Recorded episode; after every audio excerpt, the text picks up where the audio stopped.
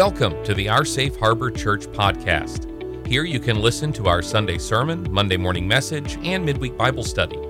We hope you will consider subscribing, sharing, leaving a review, but please be sure to check out our website at www.oursafeharbor.com to learn more about us and find ways to get involved.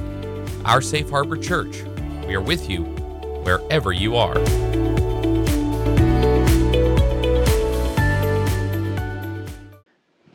Well, good morning, church. This is a, a different kind of morning, but before I say that, just thank you for all of you who watched and downloaded the um, Christmas Eve service. It was watched and shared quite a bit, and it was meant to be since it comes from science and from scripture, uh, physics and faith, and the way that that all works on a Christmas Eve. And I knew it would be different, but I'm very glad it was so well received. And thank you for it's still on. People ask almost every week, are these things recorded? They still ask. Yes, uh, you can watch now and you can watch later. And that's the way it's always going to be. We're not going to put up a paywall, uh, we're not going to restrict the flow of Jesus any way we can. Tomorrow I'll be going to visit uh, with men and a men's group in Cookeville please remember if you've got a group, a Bible study group, a house church, anything like that that you would like for me to come visit, fire off an email to patrick at oursafeharbor.com and we will do our best to get there. And if it's somewhere completely horrible, I'll send someone.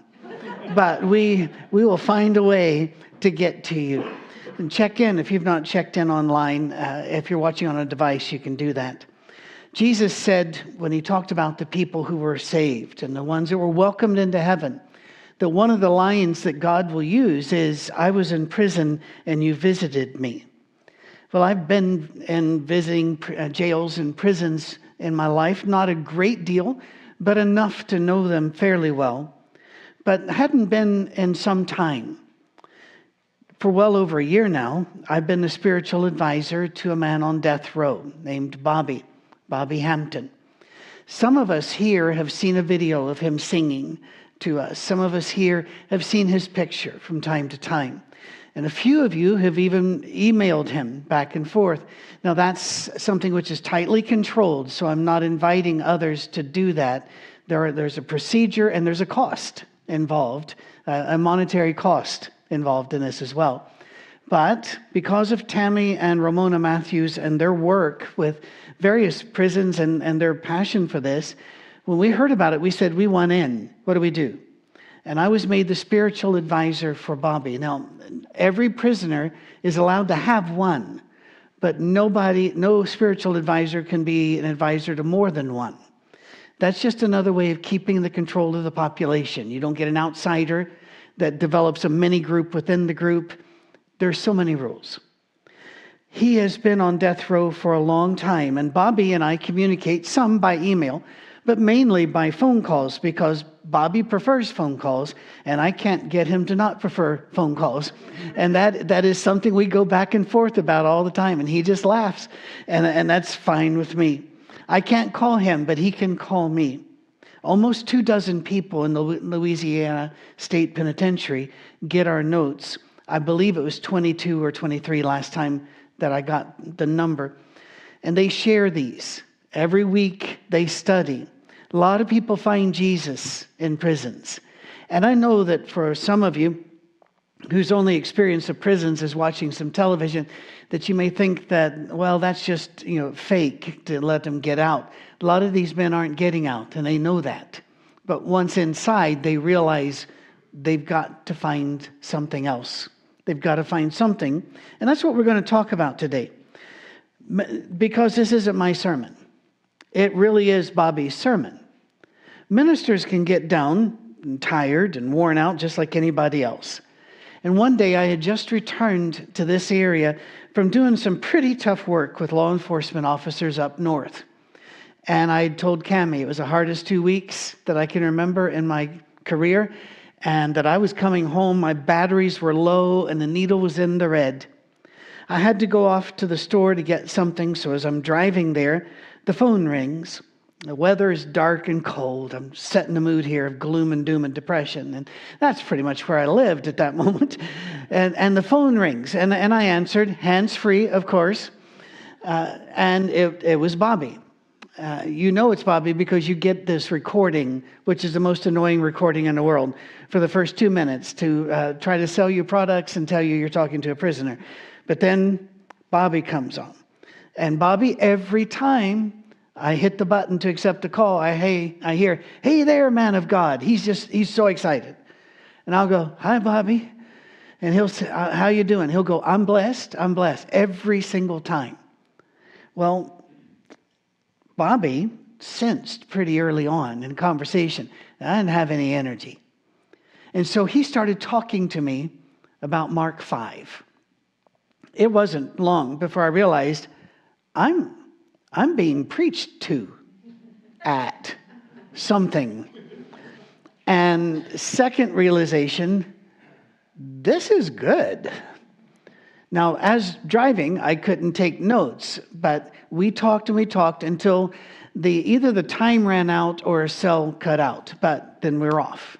And I know he's not going to be able to call right back.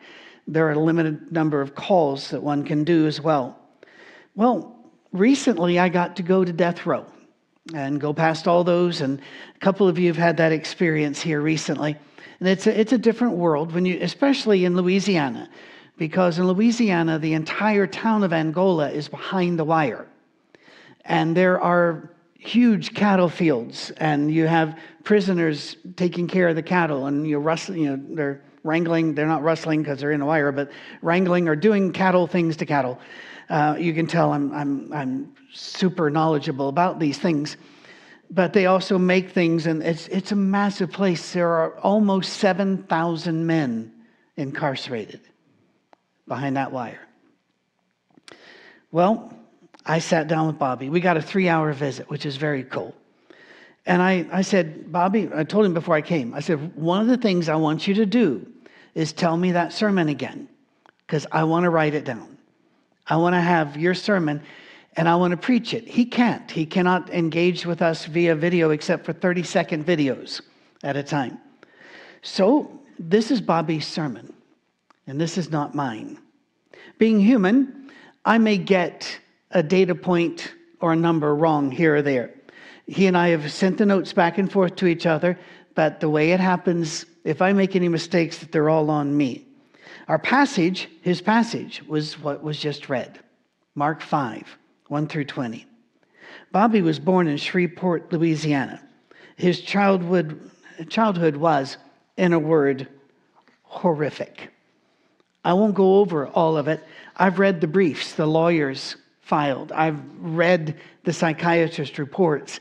He said he had some he could have the lawyer send me, and the lawyer evidently owns a copier and has lots of time because I got a lot, and I went through every word of it. His um, Bobby's father was murdered in 1969 when his mother was pregnant with Bobby. As she stood by her dying husband, he'd been he was shot, and they knew he was going to die she wept and she said, How can I take care of, of these kids? We have five kids. And he said, You have six. And he died. She didn't know she was pregnant. Bobby thinks God just let his dad know just at the last minute and let her know. Whatever it is, that's the world into which Bobby was born. Poverty and abuse were all he knew. And again, you read all the reports, and it's, it's ugly stuff. It's all he knew. Little wonder then that he'd get into trouble. He ran with the gangs. He was raised by the street. Bobby says the phrase in Mark 5 3 applies to him. He said, No man was able to tame him. He said, That was my life. I was that man and the Gadarene demoniac. Uh, I, I was him. No man could tame me. To illustrate the reality of that phrase, I got permission to give you this information. The first time he was incarcerated, he was 13 years old. He remained in custody until he was 20 Released, he was jailed again at 21. Released, jailed again while still 21. He re- remained inside until he was 23. He was arrested again when he was still 23, and he's been inside on death row since then. He is now 53. He has been on death row more than half of his life.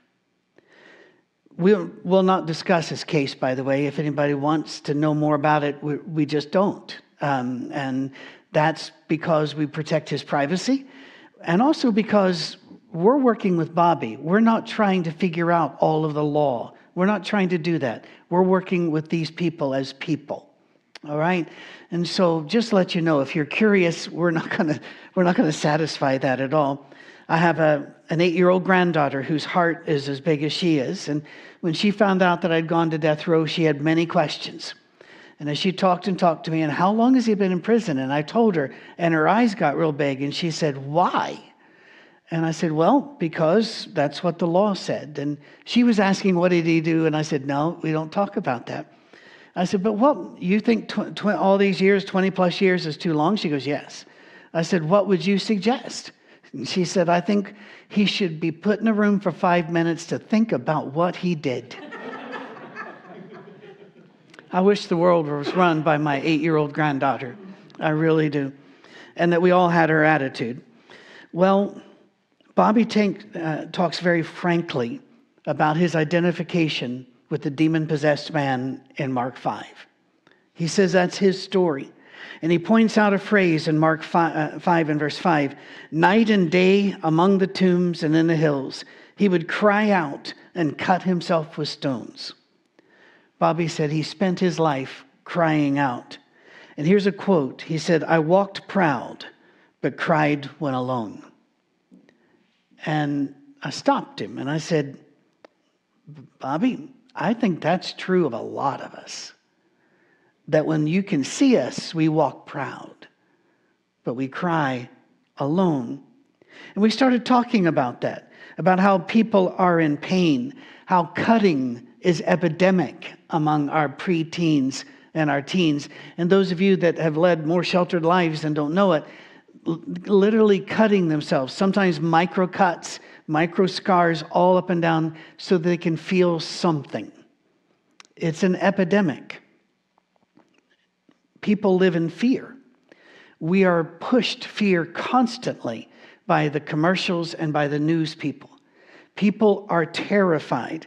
For the first time since the Great Depression, more 18 through 29 year olds live at home than in their own place. They're not even leaving because they can't, or they're afraid to, or the world is just too uncertain.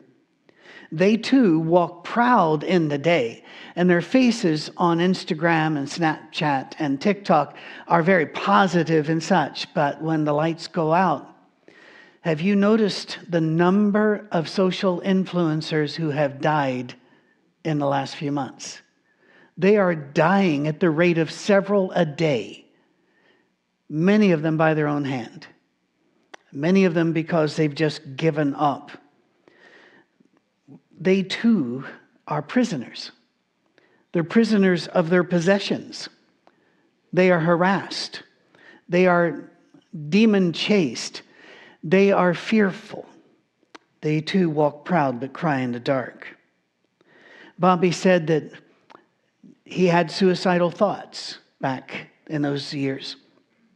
Most prisoners do. He told me that every prisoner he knows has had the thought, and many he has seen carry through the act. In fact, this may shock many of you, but uh, now post COVID, the studies have shown that 70% of the population has had suicidal thoughts. Many of them quickly dismissed but 70%? And in some communities, suicide has now more than doubled from two years ago. We're talking communities of 13 to 17 year olds and 18 to 25 year olds and 65 to 80 year olds. Suicides more than doubled. What's, what's going on? Well, I can just tell you this. When I go and work with police, sometimes they will do, if it's an annual thing, uh, not for me, but for them, it's an annual meeting. Sometimes they will do to start everything a, a list of those who have been shot, wounded, killed, and those who took their own life in that community. In Chicago, we've just now closed out the year, seven police officers committed suicide this last year, at three in one week. So, what do you do? Despair is everywhere, and it's certainly all throughout prisons. He learned in time, Bobby said, that the only way to survive was to get two things hope and a sense of humor. I, I got to respect that level of introspection and insight from somebody who's in a box and who the state says will never leave that box except through death. Bobby said he finally realized that he had failed in every attempt to run from God. And he put it this way I found out you can't run from an omnipresent God. I said, Slow down, I'm writing this. In regard to that, he said, I'm the, the demon possessed man in Mark 5. He says, But I'm also Jonah. And I said, Tell me about that. He said, The prison is the whale. I'm in the whale. When Jonah was on the ship, he said he thought he was running from God, but when the storm hit, he found out God was already on the ship. Jonah, too, considered suicide and asked people to throw him overboard. He would rather die than go where God wanted him to go. Let that sink in. I immediately thought of Psalm 139, and we shared that where the psalmist says that you've got one arm around me and you got your other arm on me. And you are steering me and not letting me go where I want to go. Bobby said he knew all about God. We talked quite a lot about the church in which he'd, he'd been raised. Is, is that's really an overstatement? The church they went to when they went to church. And it was, a, it was a super strict church. He even laughed once when we were comparing notes, and he said, Did you go to my church? And I said, I think, I, think I, I may have done. He even, however, he told me a very dramatic story of one Sunday when the Crips and the Bloods were both at the church. And none of them wanted anything to do with church. They were just there basically to scope out the other ones and start a fight. But something the preacher had said, he said, I tried all, uh, with everything I had, and I ended up at the altar. And he said, So did a lot of us. That's good. But then the church door shuts and you got to go back on the streets. And he got in trouble again. So in 2002, Bobby gave up trying to run from God. Bobby said he, had, he realized that he had to die to himself if he was ever going to live. And you see it in his face, you can hear it in his voice. It's more than genuine. You talk to the correctional officers and those with rank in the facility. And they'll tell you that Bobby is absolutely committed Christian. He's an evangelist.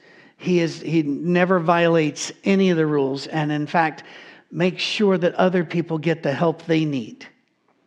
And I believe it. I absolutely do.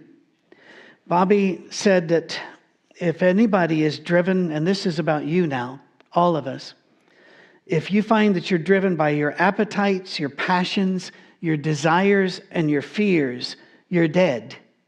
You're in prison. he said, I, I said, the same for churches. You see, in Revelation 3, John the Revelator tells the church in Sardis that they have the reputation of being alive, but they're dead. You see, we should not equate activity with spirituality. And you read the list of things they do every week. We got this and we got that, and we're going here and we're going there. And yet, are, where is the sacrifice? Where is the reaching the world? Where is the what's missing here? They have activities for themselves, but the spiritual growth is not there. The challenge to live with less and do more with what you have isn't there. It may seem strange or a reach to compare the struggle of a man on death row with the struggle of churches and families, but it's a fair comparison. Churches are dying, and every major newspaper in the U.S. have run series on that fact. They're shutting down. I've watched this happen before. So has Cami. In Scotland, you had a massive church on almost every two blocks. Church of Scotland was, or, or Free Church of Scotland, the Free Kirk, or there might be um, an Episcopal church up there. They, they had them everywhere. By the time we were there, they were already riffing off of a book. And if you don't know about this, these were dark times, I guess. In the early 80s in America, there was this huge thing about little comic books, uh, 100 uses for a dead cat. I didn't do it in Scotland, they riffed on that and they were making books 100 uses for a dead church. And that was in 80, 81, 82. It's happening here now. Bobby said the only difference between people out there and the people in here is geography. We're all prisoners. We're all prisoners unless we realize we are, and we got to fight our way out with God. Whether you're in prison because of bars, stained glass windows, abuse, drugs, whatever it is, you need to know that the coming of Christ means you don't have to stay there. You have options now, just as Bobby has options. Bobby continues to trust in God. He said, When things get dark, I hear God say, Don't deny the process. And I said, What do you think that means? So Bobby told me the story of a man who raised silkworms for, to make the silk. And he took his young son in to teach him the trade. And they see all of these little cocoons. And after a while, you see the struggle in the cocoons. And the little boy got concerned about, well, this one looks like it's struggling along. It's the last one. Shouldn't we help it somehow? And his dad said, if you help him, he will die. The struggle you cannot survive without the struggle. And so when I talk to Bobby, he says, Where I am right now is God's process. He even, he, he, again, he says, This is my struggle, and God knows I cannot survive if I don't go through this. And what do you say to that? What do you say? I think of the tragedy that many of us have seen, we might even be caught in, and that is the tragedy of getting everything you'd want. Eh, there were some rich kids in my high school, and I didn't have a high school, I had high schools because we always moved. But you could always spot the rich ones, right? You know, everybody else is coming on the old, you know, clapped out bus, and here's somebody coming in. If it's America, it was always a, a Trans Am or a Camaro, because although they were made horribly and fell apart, they were still expensive. So you know, they'd arrive up in that. They'd always had everything they wanted, and they weren't the kind of people you'd want to be. You wanted their life, but you didn't want to be them. Well, the thing is, if if you don't struggle, if you always go to the back of the book in your algebra and fill out the answers, you don't get the gift of knowing how to do this. The struggle the struggle is real and it's necessary. Taking the easy road makes for crooked rivers and crooked trees. We need to be challenged. We need to be able to hear the word no. It's a hard word. When you see sports stars, you see um, people uh, who are stars in movies, people have more money than they know what to do with, and who nobody's ever told them no. That's why they go off the rails. They haven't learned the word no. As Bobby, when I asked him about where he was in a struggle, he said, There's a difference between wanting to go home and being ready to go home. He feels that he still needs to struggle and that God will let him know when it's time. Scripture tells us that those who God loves, he chastens or disciplines. Do you remember uh, what Jesus said to Saul of Tarsus? Isn't it getting hard to kick against my goad? Bobby then, after talking about that, he said, quote, they sent me here to kill me, but it ended up saving me. Like Jonah and the whale, what was meant to kill me only took me to the place I was meant to be all along. And I said, Angola? He said, No, in service of God, where God needs me. So I said, Bobby, I'm going to preach your sermon, but I can't take credit for it. That's why it's up there. That's why we've done it. I want you to know this comes from his heart. Now, during this time, I shared my story with Bobby. We had, we've done this before on the phone. Uh, it seemed like we were raised in the same church, the same unending list of rules and constant fear of failure. And I told him that all my life, and, and this is not a secret, all my life I've tried not to be a minister. I'm, I, I'm a scientist. I didn't go to school for any of this. Some of you are out there going, it shows. I get it. Fair enough. Fine. I, I have no issue with that. And that it was leading something like this, which came out of nowhere, and then God just went woof and is covering the earth, made me feel inadequate. And Bobby's response was this quote, God trusted you with your scars. Let that sink in for a little bit. Here I am, a man with more degrees than a thermometer, and I've traveled my entire life from place to place, certain I was not qualified to do what God kept calling me to do. And Bobby put it into focus and distilled it in one sentence God trusted you with your scars. I tried to remind him that I was his spiritual advisor, that he was not mine, and he just laughed, and I laughed too. The rest of this month, we're going to look at the messy lives of people that God chose even when they ran from him. We encourage you to make only a few New Year's resolutions. And I don't really care about your weight. and I don't really care if you go to the gym or not. I will if you go to the gym, don't even say hi from me. They don't know me there. but resolve to do this. Love God and love others. Don't run from him. Make your hands, your feet, your wallet, your life, your house available to Him and say, What do you want done? Because geography is not your destiny. Your destiny, your meaning is wrapped up in Jesus Christ. Believe it, live it.